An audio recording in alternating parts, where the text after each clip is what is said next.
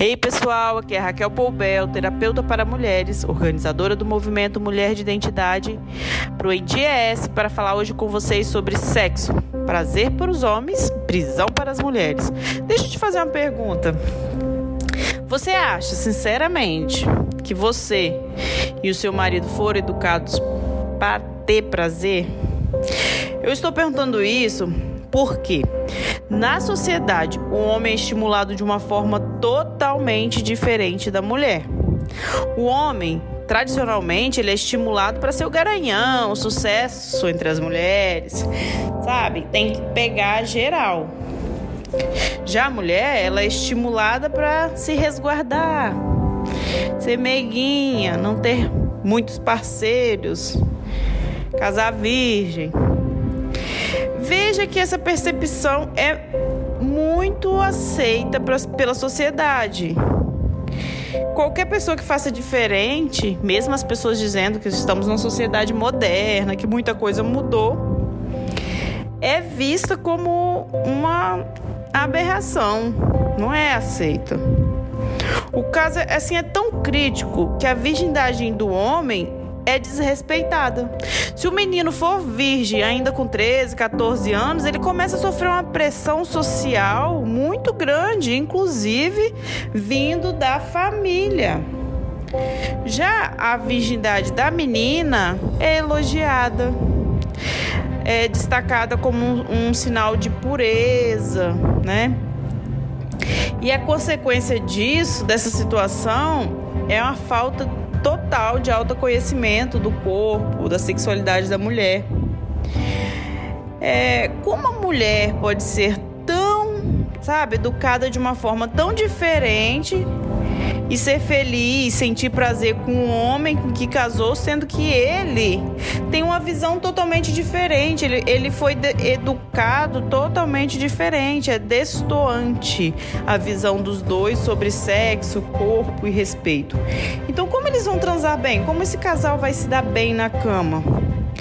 Se é, um foi feito para ser uma máquina de sedução e a esposa feita para ser um poço de passividade. Se ela acha que se ela tomar a atitude, se ela der o primeiro passo, ela, tá ser, ela pode ser julgada pelo próprio marido. Ela não se sente, não vai se sentir à vontade nem com o marido, né? Quando se instala é, essa obrigação comportamental da mulher, da renúncia da sexualidade, um dos primeiros efeitos são pensamentos que aprisionam mesmo. Veja bem se você já ouviu de alguma mulher assim: ai, não posso fazer isso, senão ele vai achar que eu sou uma depravada, uma sem vergonha. Se eu tomar atitude, né, o homem vai até gostar no começo, mas depois ele vai achar que eu não valho nada, não, não vai me dar valor. Fala a verdade, você já ouviu coisas assim? Então, é, a gente precisa entender, é importante entender pontos essenciais sobre o sexo.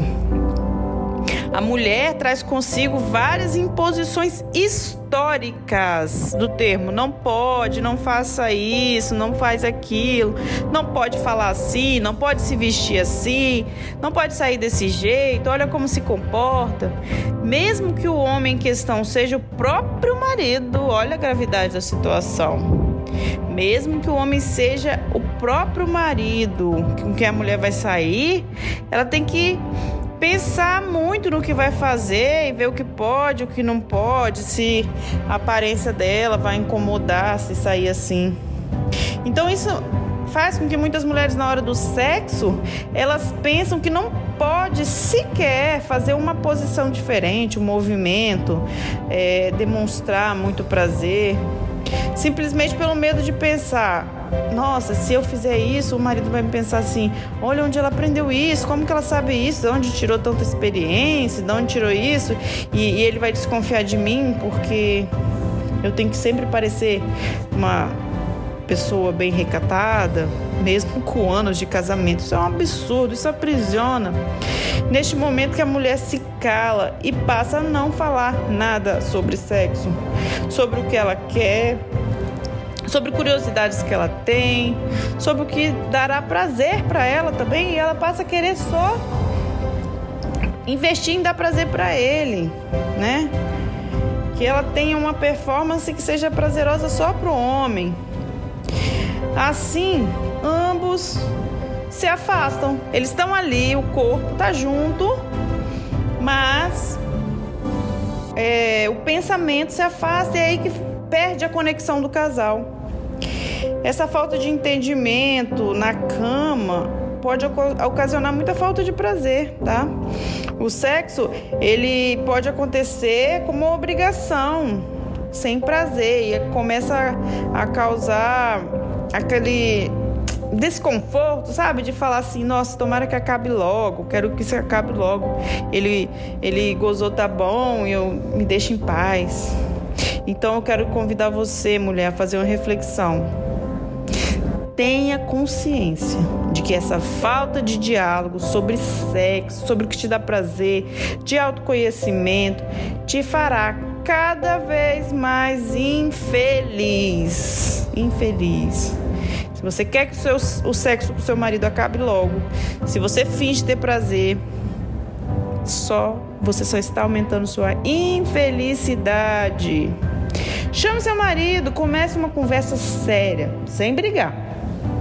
Se acredita que não consegue sozinha, busque ajuda profissional, alguém para te orientar. Porque a maior dificuldade de muitos casais é a falta de diálogo e não sabe por onde começar. O que você não pode deixar é o sexo se tornar unilateral. Você só dá prazer para o homem, você só pensar se está fazendo ele feliz e pode ter certeza que ele não, que ele percebe, aquilo não deixa ele tão feliz, né? O prazer precisa ser mútuo, então eu, eu te convido, tome atitude. Tome atitude, nem que seu primeiro passo seja pedir ajuda profissional. Porque se vocês não resolverem isso, o casamento pode se tornar uma bomba relógio pronta para se destruir e no final das contas é, pode abrir brechas para coisas que você não desejaria. Se você se ama, se você ama seu marido, se você ama seu casamento, invista nele.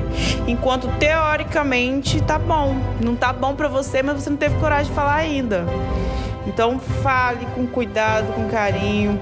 Se você não conseguir falar, precisar de ajuda profissional, se você acha que o seu prazer não está é, de maneira que você gostaria que fosse, converse com seu marido, ele precisa ser seu melhor amigo nesse momento. A intimidade que você desfruta com ele não pode ser uma intimidade fingida de acaba logo que eu quero dormir em paz.